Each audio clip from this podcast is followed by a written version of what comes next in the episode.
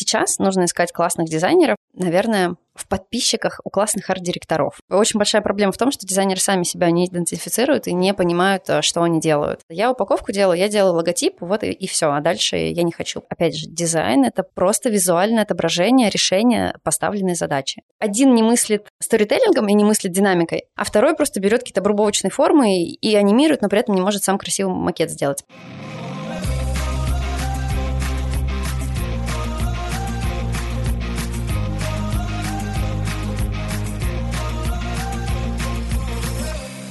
Привет! Это Юля, и вы слушаете шестой эпизод подкаста «Корпорация ЗОЖ», подкаста, в котором я рассказываю историю запуска собственного проекта, бренда натурального и полезного печенья. В этом подкасте я также общаюсь с вдохновляющими меня предпринимателями, спрашивая про их опыт, трудности и первые победы. Этот подкаст выходит при поддержке моего партнера – банка для предпринимателей «Точка». «Точка» – это быстрый, безопасный, удобный, а главное современный интернет-банк с отличным сервисом и классными понятными тарифами.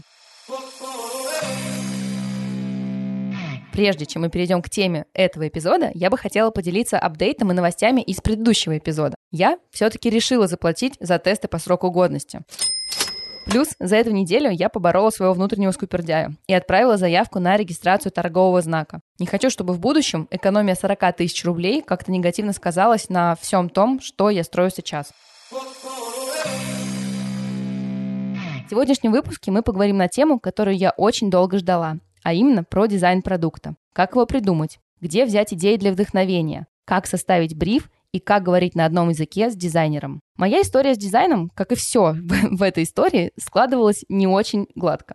Никогда ранее у меня не было опыта разработки продукта с нуля. Я работаю в крупной компании маркетологом, но все продукты, которые, по сути, мы продвигаем, они приходят к нам из-за рубежа. То есть я работаю уже с готовым концептом, с готовой упаковкой. И просто думаю, как его локализовать на наш рынок. Поэтому в общении с дизайнером, когда мне пришлось с этим столкнуться, я была таким кротом, который мыкался туда-сюда и не понимала, то ли я что-то не так объясняю, то ли дизайнер некомпетентен. Поэтому мне действительно было сложно. Но вообще, прежде чем приступить к дизайну упаковки, мне нужно было придумать, какая вообще будет у меня упаковка, как она будет выглядеть физически, что это будет. Это будут какие-то пакетики, это будут коробки, какого размера они будут, как я буду реализовывать свою продукцию. Это будет какое-то одно печенька или это будет россыпь 300-400 э, грамм. Свой продукт я сразу видела как некий снэк on the go. Его легко взять с собой, он всегда рядом, и голод не придет к тебе в неподходящую минуту. Это, пожалуй, самая основная причина, почему я придумала свой продукт, потому что мне самой такого не хватало. Ну и, собственно, про продукт. Прежде чем приступать к дизайну, мне нужно было понять, как будет выглядеть упаковка, о чем я уже сказала. Мы пришли к тому, что это будут индивидуальные пакеты. Тут началась э, самая жаришка. Меня до сих пор передергивает, когда я вспоминаю всю эту историю, потому что все меня отсылали к разным людям, и никто не мог дать мне какой-то достоверной информации. Это как раз-таки то, с чем бы я снова не хотела столкнуться. И надеюсь не столкнусь, потому что я уже получила какой-то опыт и хотя бы знаю, к кому теперь нужно идти. В общем, история такая, что каждый отсылал меня к другому человеку. Дизайнер говорила, что ей нужна верстка от производственников. Производственники говорили, что это делает дизайнер. Мое контрактное производство вообще сказало, что это я должна сделать сама. Но как я сделаю сама? Я же, не знаю, не чертежник. И у меня, конечно, были уроки черчения, но как-то печатать упаковку по своим чертежам, это, конечно, не хорошая история. Я бы так сделать не стала. Ну и, собственно, я решила, что, наверное, все-таки производство пакетиков должно мне предоставить эту верстку. Поэтому я начала очень скрупулезно искать, кто же будет делать мне мои пакетики. Короче, перед этим эпизодом я посчитала количество писем, которые я отправила, чтобы найти того самого подрядчика. Было 109 запросов. 109, блин, я не знаю, сколько я сидела в интернете, но как я искала подрядчика, я просто гуглила. Я не помню, какие запросы я писала. Это были абсолютно разные запросы от э, производства индивидуальных пакетиков, э, полиэтиленовые пакетики, пакеты для печенья. Что я только не писала, может быть, конечно, запрос был неверный, поэтому я так долго искала, но это действительно был очень сложный период. Опять-таки история в том, что я до конца не понимала, что мне нужно. Очень много стейкхолдеров в моем проекте, которые говорили мне разные вещи. В моей голове пакетик должен был выглядеть как flow pack. Flow pack, возможно, вы не знаете, что это за слово, но, например, вспомните тот же сникерс или твикс или батончик Bite, вот они как раз-таки упакованы во flow pack. Я хотела, чтобы мое печенье тоже было как раз-таки упаковано таким образом. Но потом мое производство сказало, что это невыгодная история, то есть упаковывать во flow pack можно только если у тебя объем от 100 тысяч штук. Ну, естественно, 100 тысяч штук э, не мой объем, пока что никак. Поэтому мы приняли решение, что будем делать трехшовные пакеты. По сути, это выглядит примерно как этот же самый флоупак, просто у него не такие ребристые края. То есть это один и тот же пакет без ребристых краев. И как раз-таки этот трехшовный пакет можно производить, в принципе, в любом объеме. Честно, я вспоминаю эту историю и думаю, как я просто выжила. Ни одно из моих 109 производств не подтвердило, что они могут делать эти трехшовные пакеты. Точнее, они сказали, что могут делать, но поставлять они могут только в рулонах. А для рулона нужна специальная машина, потому что из этого рулона нужно обрезать эти пакетики. И что я с этими рулонами буду делать? Я не знаю, сама их нарезать или как, потому что оборудования-то нет, и, соответственно, покупать оборудование я тоже не собиралась. Вкладывать в это оборудование несколько миллионов тоже сомнительная идея. Помните, кстати, в четвертом эпизоде я рассказывала, как закупаю ингредиенты. Так вот, возвращаясь к ингредиентам. Часть из них мы закупаем из границы, и мне приходилось несколько раз оплачивать счета в долларах и в евро. Но у меня только рублевый счет. И это не очень выгодная история для бизнеса, потому что если покупаешь большое количество ингредиентов, то при конвертации валюты очень много теряешь. И вот мне как раз-таки приходилось оплачивать с рублевого счета, как это происходит? Ты просто заходишь на сайт Центробанка, смотришь, какой курс, и просто конвертируешь э, сумму, которая выставлена для тебя в долларах или в евро, конвертируешь ее в рубли. Это действительно неудобно, нужно заморочиться, и я подумала о том, что мне нужен валютный счет. В точке можно абсолютно бесплатно открыть такой счет. И он поможет вам не только, если вам нужно оплачивать какие-то счета в долларах или в евро, но и если вы хотите запартнериться или стать контрагентом для какого-то иностранного лица. Точка даже проверит вашего контрагента, и вы точно сможете быть уверены в его надежности. Переходите по ссылке в описании этого эпизода, если хотите открыть валютный счет. А также по этой ссылке вы сможете узнать больше о том, что предлагает точка для предпринимателей. И в итоге я пошла искать производство дальше. Не знаю, сколько отправила запросов я здесь, но в итоге я нашла то самое одно единственное производство, которое сказало, что может мне сделать эти самые трехшовные пакеты. И они будут нарезаны. И все будет э, отлично. И даже можно сделать какую-то минимальную партию, а не от 100 тысяч штук, как я слышала раньше. Но очередной затык. Они не могли сделать из того материала, который я хотела. А я хотела из полипропилена. Это такой достаточно плотный материал, химический материал, но он позволяет сохранять продукт э, в том виде, в котором мы его упаковали. И как раз-таки помогает достигнуть того срока годности, который я заявляю. Это 6 месяцев. И у него определенный код переработки 5 pp. Есть такая лента Мёбиуса, вы тоже можете взять любой продукт и посмотреть сзади. Есть разные коды переработки. Я хотела, чтобы у моего продукта упаковки моего продукта был код переработки 5. В принципе, в любом сортировочном пункте такой отход можно сдать без проблем. Он легко перерабатывается. Но что мне сказали здесь? Сказали, что с радостью готовы сделать мне мои пакетики. Но материал будет совершенно другой. Я уже, честно говоря, столько намучилась этими поисками, что чуть было не приняла решение, что буду делать из другого материала. Мне показалось, что пока я только начинаю, тратить еще несколько месяцев на поиски производства, которые, возможно, не приведут к успеху, это тоже сомнительная история, потому что предпринимателю нужно быть гибким, нужно быть быстрым, а я уже и так, как черепаха, ползла с этими пакетиками. Как-то вечером я решила, что все, последний раз я посмотрю производство и не найду, тогда буду делать с тем производством. Ну и была не была, будет у меня не совсем эко-упаковка, как я того хотела. Я не знаю, как так получилось, что конкретно в этот вечер я нашла то производство, я, естественно, отправила там очередной запрос, на следующий день мне пришел ответ, что да, они могут это сделать, они могут сделать, по сути, индивидуальные пакеты, они могут сделать это из того материала, который мне нужен, и там тоже объем не от 100 тысяч штук. Но он получился от 50 тысяч, что, конечно, больше, чем я планировала. Я приняла волевое решение, что все-таки буду делать с ними. Для меня было важным и принципиальным иметь тот продукт, который я изначально запланировала в своей голове. В моем понимании продавать продукт, который ты позиционируешь как полезный, натуральный, с чистым составом и быть в упаковке, которая не совсем эко, которую нельзя сдать на переработку, так себе идея, какой-то гринвошинг получается. Но я нашла все-таки то производство, поэтому поздравьте меня, можете поаплодировать, что все-таки моя упаковка будет э, из того материала, который я захотела. Мне, конечно, пришлось потратить немножко больше денег, чем я закладывала в своей голове, но Вообще на весь проект, э, честно говоря, пришлось потратить раз в пять больше, чем я планировала изначально, но это уже другая история. Заканчивая эпопею с производствами, я думаю, что вы уже тоже поняли, что это было долго, мучительно, больно, но я его все-таки нашла. Теперь следующий шаг. Упаковку-то я нашла, кто будет ее делать, но нужно придумать дизайн. И вопрос, где найти дизайнера? Изначально, мне кажется, я искала дизайнеров в Инстаграме, а потом наткнулась на ссылку как раз-таки у кого-то в профиле, и там открылся для меня этот дивный новый мир дизайнеров. Я нашла ссылку на сайт Behance. Это такой сайт для дизайнеров, они туда выкладывают свои работы, там я нашла ту девушку, с которой мы работаем прямо сейчас. Там я пообщалась где-то с 10 дизайнерами, спрашивая, сколько же будет стоить разработка дизайна для моего конкретного случая. Стоимость работ варьировалась где-то от 50 тысяч до 400 или полумиллиона. Конечно, полумиллиона это очень много было для меня, поэтому я остановилась на таком среднем варианте. Если вам, кстати, интересно, что включалось э, в работу, то мне нужно было три концепции, то есть трех, э, по сути, видов пакетиков, которые будут э, для моего печенья, разработка логотипа и, собственно, адаптация разработанного дизайна на три номинования, которые будут присутствовать у меня в бренде.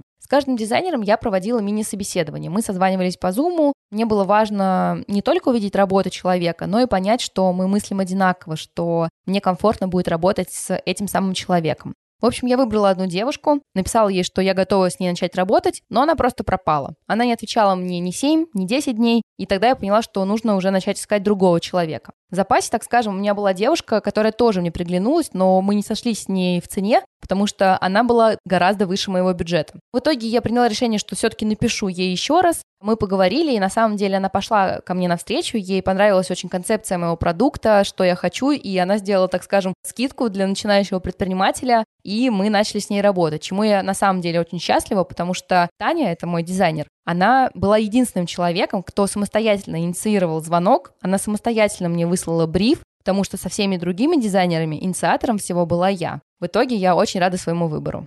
В целом работа над дизайном у нас длилась где-то месяцев пять. С Таней мы согласовали разработку трех концепций. Но путем долгих мучительных переговоров у нас появилась четвертая концепция, которую мы все-таки и реализовали. И в своем инстаграм я выложу, что у нас было изначально и к чему мы все-таки пришли. Поэтому обязательно переходите по ссылке в описании этого эпизода, если вам интересно узнать, какой же получилась упаковка моего продукта. Я еще никому ее не показывала, и вы будете самые первые, кто ее увидит. Ну а теперь давайте перейдем к беседе с нашим гостем. В этом выпуске я решила позвать не просто предпринимателя, который бы поделился опытом разработки дизайна, а человека, который поможет разобраться с тонкостями и нюансами взаимодействия с дизайнерами, потому что они действительно люди из другого мира. И на своем опыте могу сказать, что очень важно построить э, грамотную коммуникацию в самом начале своего пути. У меня в гостях Женя Дацко. Женя – дизайн-менеджер.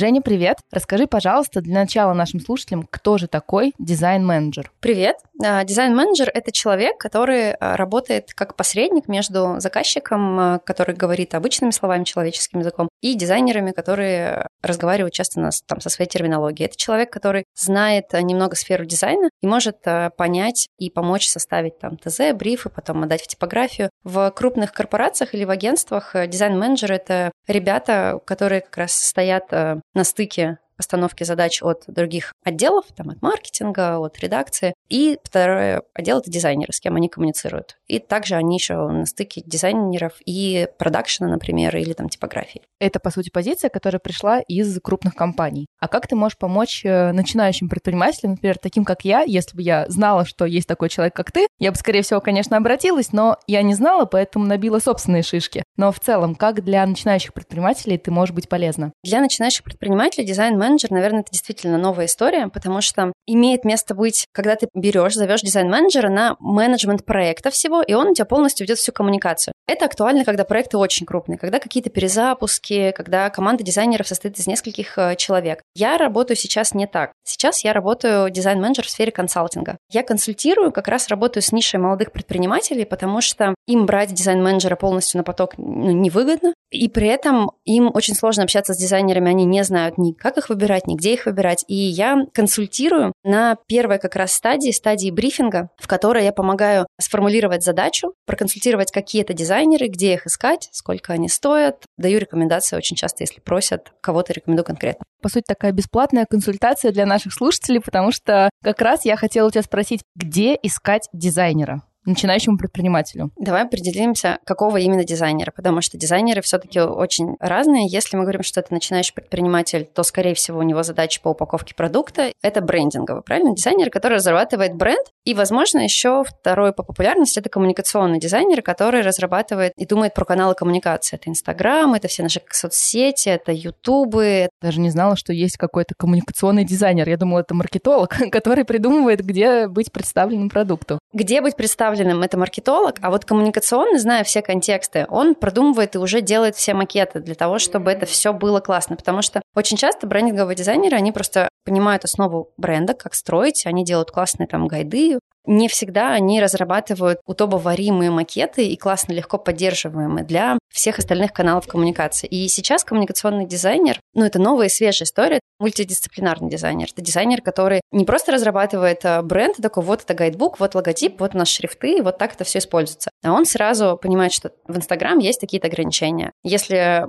приходит бренд, у которого, например, есть YouTube-канал, то там нужно продумывать а, идентику, значит, с точки зрения анимации, а какая она должна быть. И он все это закладывает, учитывая все контексты коммуникации. Я работаю так, как в крупной компании, но даже у нас такого нет. Обычно либо ты берешь какие-то международные макеты, либо я там, будучи маркетологом, просто пишу в агентство, которое нас ведет SMM, сделайте мне такой-то бриф. То есть, по сути, я, может быть, обладаю, конечно, какой-то экспертизой, но прям вот такой, наверное, глубокой не настолько. Здорово. Это вообще и для общего развития тоже очень полезно. Но давай перейдем сначала к дизайну упаковки, где искать, по сути, брендингового да, дизайнера, а потом поговорим, где же найти такого коммуникационного. Я считаю, что сейчас нужно искать классных дизайнеров, наверное, в подписчиках у классных арт-директоров. Если мы ищем просто в Инстаграм, там очень много дизайнеров, которые закончили просто курсы за две недели, и теперь они дизайнеры. Я за то, чтобы классный дизайнер — это не обязательно большой опыт, но классный дизайнер — тот, кто знает, за кем посмотреть, у кого спросить. Это могут быть молодые студенты, но каких-то очень классных э, курсов, которые ведут обычно крупные и опытные арт-директора. Я, когда ищу каких-то дизайнеров,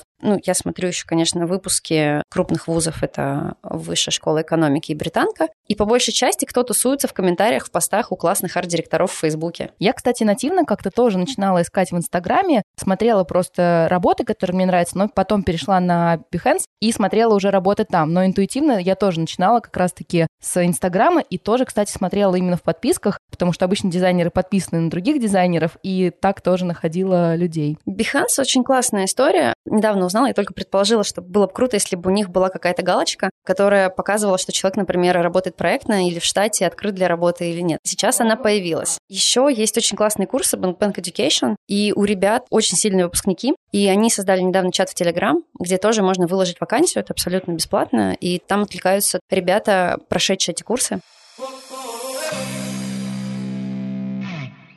А как понять, сколько должны стоить услуги дизайнера. То есть у всех абсолютно разная цена. Я столкнулась, что она варьируется там от 50 тысяч до полумиллиона. И как понять, что это нормальная цена за услуги? Здесь все зависит от того, от опыта дизайнера. То есть нужно понимать, за что ты платишь. Еще имеет роль вес дизайнера и его имидж, потому что если ты хочешь сделать, например, что-то на хайпе, то ты ну, можешь понимать, у тебя дизайнер может сыграть тебе на руку, а может ну нет, если это какой-то там ноунейм дизайнер. Все зависит от исходных данных. Это действительно упаковка одна и та же, может стоить и 50 тысяч, и 500, в зависимости от того, кто разрабатывает. Конечно, чем меньше тебе ставят ценник, тем скорее больше вероятность, что что-то пойдет не так, потому что это дизайнер не особо опытный. Крупные очень ценники чаще всего у ребят, ну не у ребят, а, наверное, у студий. У крупных студий, которым уже нужно просто себя как-то содержать. Мне кажется, что логично малому и среднему бизнесу, начинающимся ребятам, работать с либо частными арт-директорами, дизайнерами, либо небольшими командами. Буквально они по двое-трое объединяются, делают мини-студии, классно делают результат, при этом довольно там средний сегмент. По сути, цена формируется из опыта человека. И пока, кстати, не забыла и не ушла дальше, расскажи, пожалуйста, тоже, где искать все-таки коммуникационного дизайнера, потому что я думаю, что многим это может быть интересно, и на самом деле мне интересно тоже в том числе. Я коммуникационных дизайнеров просто расспрашиваю. Это часто могут быть и брендинговые дизайнеры, то есть просто графические. В коммуникационные могут попасть и бывшие там продуктовые дизайнеры. Это склад скорее ума, мыслить контекстом, использования, ну и, соответственно, разбираться во всех этих видах разных носителей. Потому что когда дизайнер делает макет и не просто показывает, вот так у тебя будет выглядеть Инстаграм или вот э, обложка для видео, а показывает в контексте, накладывая ограничения там, того же или интерфейсное решение того же Инстаграма, тот же самый, на самом деле, брендинговый дизайнер просто в актуальном, наверное, а, виде для современности. То есть сейчас они должны быть все коммуникационными по-хорошему. Но есть еще те, кто просто я упаковку делаю, я делаю логотип, вот и, и все, а дальше я не хочу, поэтому включаются коммуникационные. Последние года есть прям образование, это специализация, в вышке есть точно коммуникационный дизайнер или дизайнер коммуникации. А давай, кстати, разберемся, какие вообще есть дизайнеры. Получается, есть э, продуктовый, есть коммуникационный, графический. Ну вот смотри, продуктовый — это те, кто работает над продуктом, э, это ребята, которые постоянно в аналитике, смотрят метрики и постоянно дотачивают продукт, улучшают его. То есть это не обязательно дизайнеры сайта. Если мы говорим про лендинги, то едва ли здесь подойдет продуктовый дизайнер. Скорее, это про работу над крупными системами. Есть дизайнеры коммуникационные, которые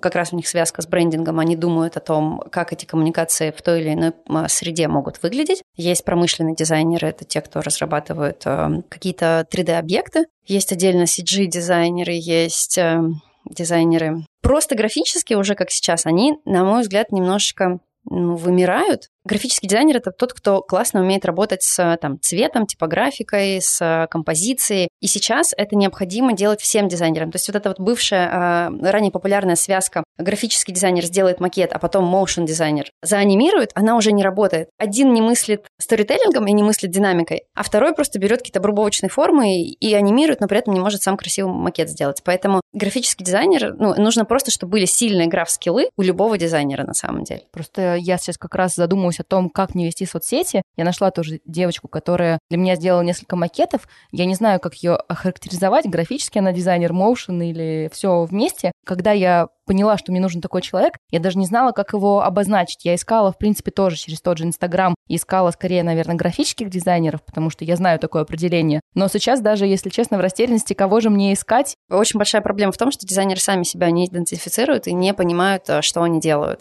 Я думаю, что просто тебе можно спрашивать именно по тем каналам, которые тебе нужны, работал ли он с этими каналами. Потому что если он просто говорит, я графический дизайнер, я классный, я не работал с Ютубом, но я тебе сейчас все сделаю, едва ли у него с первого раза получится это хорошо. Ну а так вы можете спросить, какой у тебя опыт в дизайне коммуникации. Вот если вопрос его поставит в тупик... Я потом запишу обязательно этот вопрос и буду рассылать всем. Очень, на самом деле, полезно, потому что я ломала голову над этим просто месяц. Ну, нашла, да, девочку, но не знаю, в итоге делает ли она все то, что я хочу. Пока простенькие макеты для Инстаграм, это мы справляемся, но... Знаешь, сильный э, коммуникационный дизайнер — это еще тот, кто тебе сделает не просто ряд макетов, у которого ты посадишь, и он будет все время тебя наполнять. Классный коммуникационный — это тот, который знает все ограничения платформы, знает, как ты используешь, и предложит тебе такие макеты, в которых дизайнер будет фактически исключен. Ну, то есть э, можно же разработать шаблоны в тех же приложениях, которые все используют для ведения Инстаграм, или в той же фигме. Если ты поймешь там, как собирать, не знаю, фотографии, ну, в принципе, это всегда делают э, сами люди, меняешь текст, и все, нажимаешь на кнопочку, у тебя конвертируется изображение. И дизайнер на поддержке нужен крайне редко, только когда возникает э, потребность в разработке нового формата. Все остальное тебе, по идее, должен дизайнер разработать и отдать. Я каждый раз удивляюсь, когда ко мне приходит клиент и говорит, я разработал в крупной какой-нибудь студии фирменный стиль, и вот все стили коммуникации, и вот мне дали два шаблона для сторис в фотошопе. И человек говорит, я не понимаю, как этим пользоваться.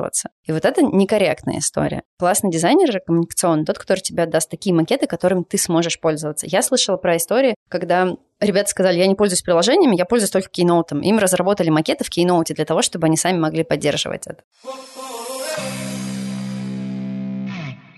Слушай, мы с тобой поняли, собственно, как оценивать дизайнера с точки зрения опыта. Важно понять, какой опыт, и с этой точки зрения строится, так скажем, ценообразование. А какие вопросы еще нужно задавать дизайнеру, чтобы понять, что он компетентен? В принципе, наверное, любому дизайнеру мы с тобой разобрали уже большое количество. Что нужно спросить? Я думаю, здесь нужно обратить внимание на то, какие вопросы задает дизайнер тебе. Потому что если ты ему говоришь, мне нужны макеты, и он тут же бросается в задачу и начинает делать, это не классно. Классный дизайнер тебя сначала спросит, а зачем тебе? А почему, а как часто, а какая цель, а по каким критериям мы поймем, что сделано классно, а какая у нас аудитория, а есть ли какая-то статистика, аналитика, там, как они это воспринимают. Ну, то есть он задаст огромное количество вопросов, которые погрузят его в контекст. Возвращаясь к брифу, как его правильно составлять? Может быть, есть какие-то, не знаю, формы, или все-таки это должен скинуть дизайнер? Потому что не все сталкивались с составлением брифа. Я по роду своей основной деятельности сталкивалась, но многие нет. Что важно учесть, когда ты пишешь этот бриф? На самом деле, если в интернете покопаться, то можно найти какие-то шаблоны разных брифов. И они будут все отличаться деталями и нюансами. Но все, что содержит ключевое в шаблоне, ну, в брифе точнее, это какая-то предыстория, это точно ответы на вопросы, зачем и почему ты меняешь, ну, то есть какая у тебя вообще логика. Это точно KPI, как ты будешь оценивать, что это классно, ну, то есть это кто принимает решение, ты или все-таки пользователь. А если пользователь, то как? Есть ли у нас какая-то аналитика, статистика? Это точное описание позиционирования. Очень часто как раз проблемы с позиционированием, потому что ребята могут говорить очень сильно противоположные вещи. Название очень такое одно, и мы хотим людей вот с такой эмоцией, очень там радушно. При этом мы про здравый смысл и прочее. Это такое уже что-то не бьется. То есть это должно быть четкое прописанное позиционирование.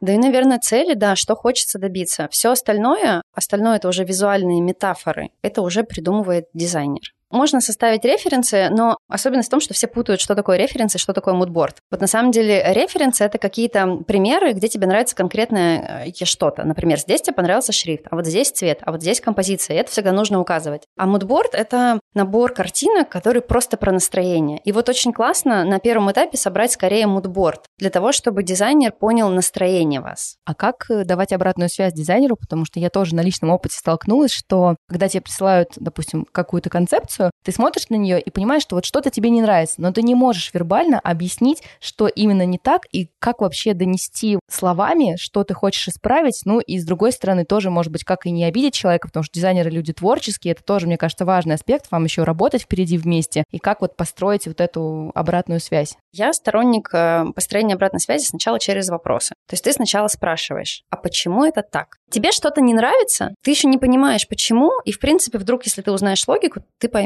и изменишь свою точку зрения. Поэтому я бы задала вопрос э, про любой объект, который тебе не нравится, а почему у нас такая композиция, для того, чтобы понять логику дизайнера. Здесь опять ты еще раз сможешь осознать ну, и увидеть, насколько дизайнер делает просто как ему хочется, и это скорее дизайнер-художник, или дизайнер, который решает задачу конкретную, потому что дизайн — это решение. И мы почему пишем бриф? Для того, чтобы в дизайне отразить те ценности и те посылы, которые у тебя заложены. И поэтому, если ты задаешь вопрос, а почему у меня здесь красный цвет, внутри замалчиваешь, что, который меня бесит, а дизайнер тебе объясняет, ну потому что у нас в брифе написано, что мы про энергию, мы там про то, то, то, то, то. Ты говоришь, слушай, поняла, ну давай мы попробуем вот эти вот все параметры как-то иначе изобразить, может быть, через другой яркий цвет или через шрифт или через еще что-то, но вот не могу это принять и он понимает логику, почему, и ты понимаешь, почему он это использовал, либо ты осознаешь в этот момент, если дизайнер говорит, ну как, я просто захотел, там посчитал, что это классно здесь смотрится, что-то не то идет. Вспоминаю на своем опыте, как я давала обратную связь. Я, естественно, смотрела, сама давала свои какие-то оценочные комментарии, но потом я тоже шла и спрашивала, ну, конечно, не у огромной выборки людей, но у своего какого-то ближайшего окружения, что они думают, и смотрела, мыслим ли мы в одну сторону. Ну, естественно, это были люди, которые потенциальная целевая аудитория моего продукта, но насколько насколько важно, допустим, когда тебе присылают концепцию, сразу дать какие-то свои комментарии или нужно, по сути, взять и пойти сначала спросить у целевой аудитории?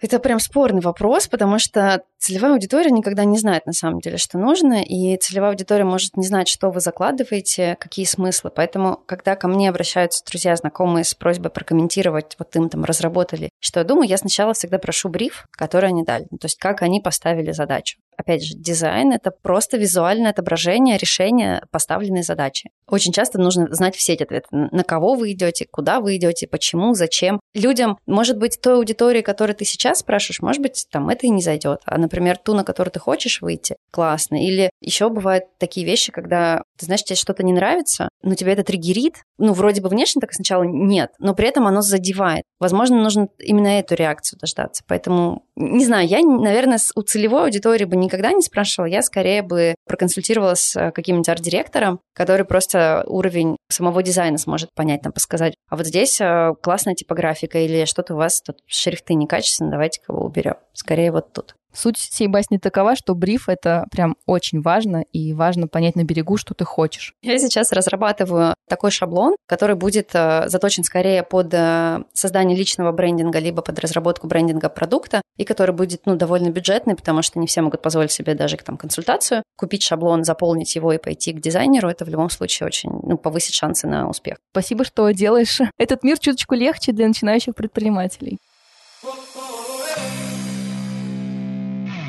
А как понять, что дизайн отражает ценности проекта? Смотришь на дизайн, и как понять, что это то, что нужно? Дизайнер должен, презентуя это, рассказывать, что вот этот цвет мы выбрали потому-то, потому-то. Эта композиция подчеркивает вот эти вещи. То есть, когда вы определяете, в брифе все равно есть большое описание каких-то вещей, а есть фундаментальные истории, которые мы там хотим отразить. Вот у нас три ценности, и, естественно, каждую ценность можно показать по-разному. Ее можно показать через композицию, цвет, типографику, там, формы, паттерны фотографии и куча всего. Решение как раз дизайнера вот найти метафору, через которую он показывает. И он презентует дизайн рассказывает. Это не просто вот посмотрите три варианта, выберите. Это обязательно личная презентация, с которой он поясняет, почему, как оно развивается, как оно может пойти. И вот здесь вы уже дальше, видя эту логику и понимая, вы можете уточнить, а вот эту нашу ценность, как это отражается. Ну, то есть брать прям точные какие-то строчки с позиционирования вашего и спрашивать, а как это у нас заложено, где это отражается. Может быть, это в упаковке, может быть, это в бумаге, может быть, это еще где-то будет. Но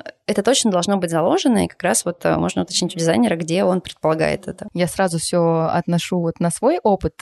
И, кстати, мой дизайнер, она действительно проводила такие презентации, но я брошу камень в свой огород. Я, честно говоря, не очень слушала, я просто смотрела на картинки, мне кажется, параллельно я что-то делаю и думаю, что она так долго рассказывает? Реально, причем, ну, я, казалось бы, должна это понимать, но мне было так, ну, давайте, там, у меня следующая встреча, тут вон, у меня есть всего полчаса, так, я посмотрела, вернусь с обратной связью потом. Но, да, действительно, не делайте так, как я. И, кстати, что еще мы делали, это вот тот аспект, на что я прям обращала внимание, мы еще смотрели, как смотрится упаковка в конкурентном окружении. Я прям пришла, сфоткала полку в азбуке вкуса, потому что я нацелена на выход именно в азбуку вкуса, и посмотрела, куда потенциально может стать мой продукт, в какую категорию. Мы, по сути, смотрели еще не только на саму упаковку, как э, она отражает ценности моего проекта, но еще как это будет смотреться на полке, чтобы там же огромное количество продуктов сейчас, чтобы выделиться, по сути, из клаттера и тоже донести, что вот это там натуральный продукт. Мы смотрели, что сейчас какие продукты представлены. Одни прям так массово кричат, что они масс-маркет, другие прям такой типа тяжелый люкс. И вот чтобы вписаться тоже в это все пространство и органично смотреться там и при этом выделяться, мы вот это тоже делали. Ну вот я хочу сказать, что ты здесь очень мудро поступила. Вообще это работа дизайнера. Сходить,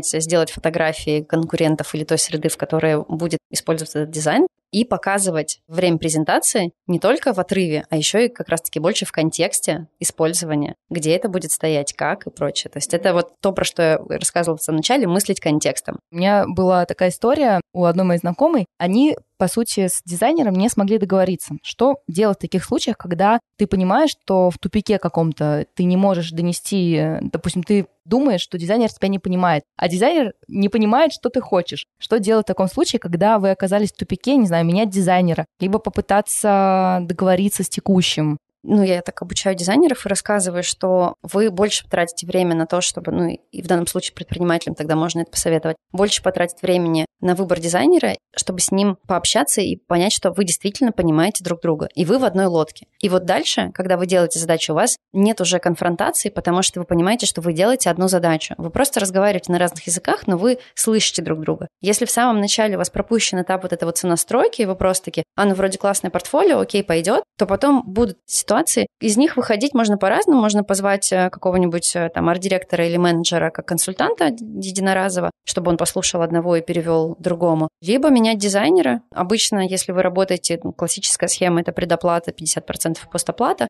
При этом там дизайнер должен отдать те файлы, что он сделал, и условно их может доработать другой человек. Хотя найти дизайнера на доработку намного сложнее. 80% времени на подготовку тратится. Вот лучше сначала убедиться, что это классный дизайнер, вы с ним понимаете друг друга, вы смотрите в одном направлении, и потом уже работать. Женя, спасибо тебе большое. Может быть, у тебя есть какие-то советы, лайфхаки тоже предпринимателям, которые бы ты хотела, так сказать, подсамапить э, в конце нашего разговора? Я бы для себя отметила, что бриф — это супер важно. Бриф — это супер важно, это правда. Это то, что экономит деньги, время и вообще кучу ресурсов и повышает просто шансы на классный результат. Дизайнер — это правда, наверное, какой-то особый мир, и э, иногда для этого нужны переводчики. Обращайтесь к дизайн-менеджерам. И мне кажется, еще я бы, наверное, просто рекомендовала какие-то консультации на старте. Ты уже идешь к человеку, который прошел этот опыт, и он тебе скажет, какими оптимальными путями добиться твоей цели. Потому что не всегда начинающим предпринимателям нужен какой-то логотип очень большой и сложный за там даже 30-40, а то и 100 тысяч. Иногда, если вы на запуске и вы только какие-то формируете гипотезы, вам их нужно проверить, можно купить классный, качественный шрифт за полторы тысячи, семь максимум, им набрать название, у вас будет логотип, который там будет для того, чтобы, например, проверить какие-то гипотезы, а, там, не знаю, лендинг запустить, соцсети или еще какие-то вещи. И дизайн-менеджер — это человек, который, поняв ваши потребности и задачу, может вам порекомендовать оптимальный путь ее решения. Потому что не всегда это разработка под ключ а, там, с бренд-платформы, а потом э, языком. Возможно, это какие-то другие ходы, лайфхаки. Ну, кстати, про логотип. Меня вот мой дизайнер тоже убедила, что мне подойдет достаточно лаконичный логотип, потому что я изначально, естественно, логотип — это картинка, много шрифта, там что-то яркое, такое красивое, запоминающееся. В итоге мы пришли к тому, что мой логотип — это просто бики, как буквы, и просто мы купили, да, тоже красивый такой шрифт, который она предложила. Вот он, собственно, логотип. Все верно. Причем у тебя еще короткое название, и поэтому это такая двойная классная история. Потому что сейчас э, логотипы классные, то есть они еще имеют знаки. Точнее, сейчас даже знак — это больше логотип, потому что это иконки, если это приложение, это аватарки для там, соцсетей и прочее. Если длинное название, то там тем более нужна просто скорее нужен знак какой-то, который будет отличительным элементом, потому что ты ну, не построишь слово из 16 букв, например, если только не 4 строчки по 4 буквы. Классные шрифты, да. Можно еще разрабатывать леттеринги, но это уже история более глубокая, когда ты уже убедился, ты проработал позиционирование, потому что когда у тебя есть идея, гипотеза, аудитория и продукт все равно поменяется через там три года. И вот я, наверное, за то, чтобы идти разрабатывать нормальный брендинг, когда уже есть аудитория, есть проверенные какие-то факты, и у тебя есть четкое понимание. Потому что ну, пока у тебя только гипотезы, нет смысла просто тратить там 300 тысяч на разработку этого. Я свое название придумала сама, но в целом дизайнеры придумывают название или это такое? Ну, часто это дизайнеры с бэкграундом, например, э, журналистики, либо просто с каким-то креативным мышлением, когда они разбираются в этимологии слова, могут покопать в словари и думают про смыслы и что-то предложить. Но чаще всего а, название — это все таки работа копирайтеров, креаторов, которые... И здесь уже особенность креаторов в том, чтобы они знали несколько языков, чтобы они могли соединять, могли придумывать какие-то... Ну, ну это прям отдельная работа. Ну, в нашем случае креатор — это предприниматель, который... Очень часто так и есть. придумывает все, да, вот поэтому я тоже придумала название сама. Женя, спасибо тебе большое, что пришла, поделилась действительно очень интересными лайфхаками. Я для себя открыла много нового. Теперь я буду искать коммуникационного дизайнера. И если, кстати, кто-то, может быть, слушает из коммуникационных дизайнеров, то напишите обязательно мне. Ссылка есть в описании этого эпизода на мой инстаграм, и я буду рада с вами поработать. Женя, спасибо. Спасибо большое. Это был шестой эпизод подкаста «Корпорация ЗОЖ». Спасибо, что дослушали этот эпизод до конца. Я думаю, что он вам точно понравился и был очень полезный. А если так, то поставьте, пожалуйста, ваши оценки в том приложении, где вы слушаете подкасты. Новый выпуск выйдет уже через неделю, а вы пока можете послушать предыдущие эпизоды, если вы этого еще не сделали. Пока!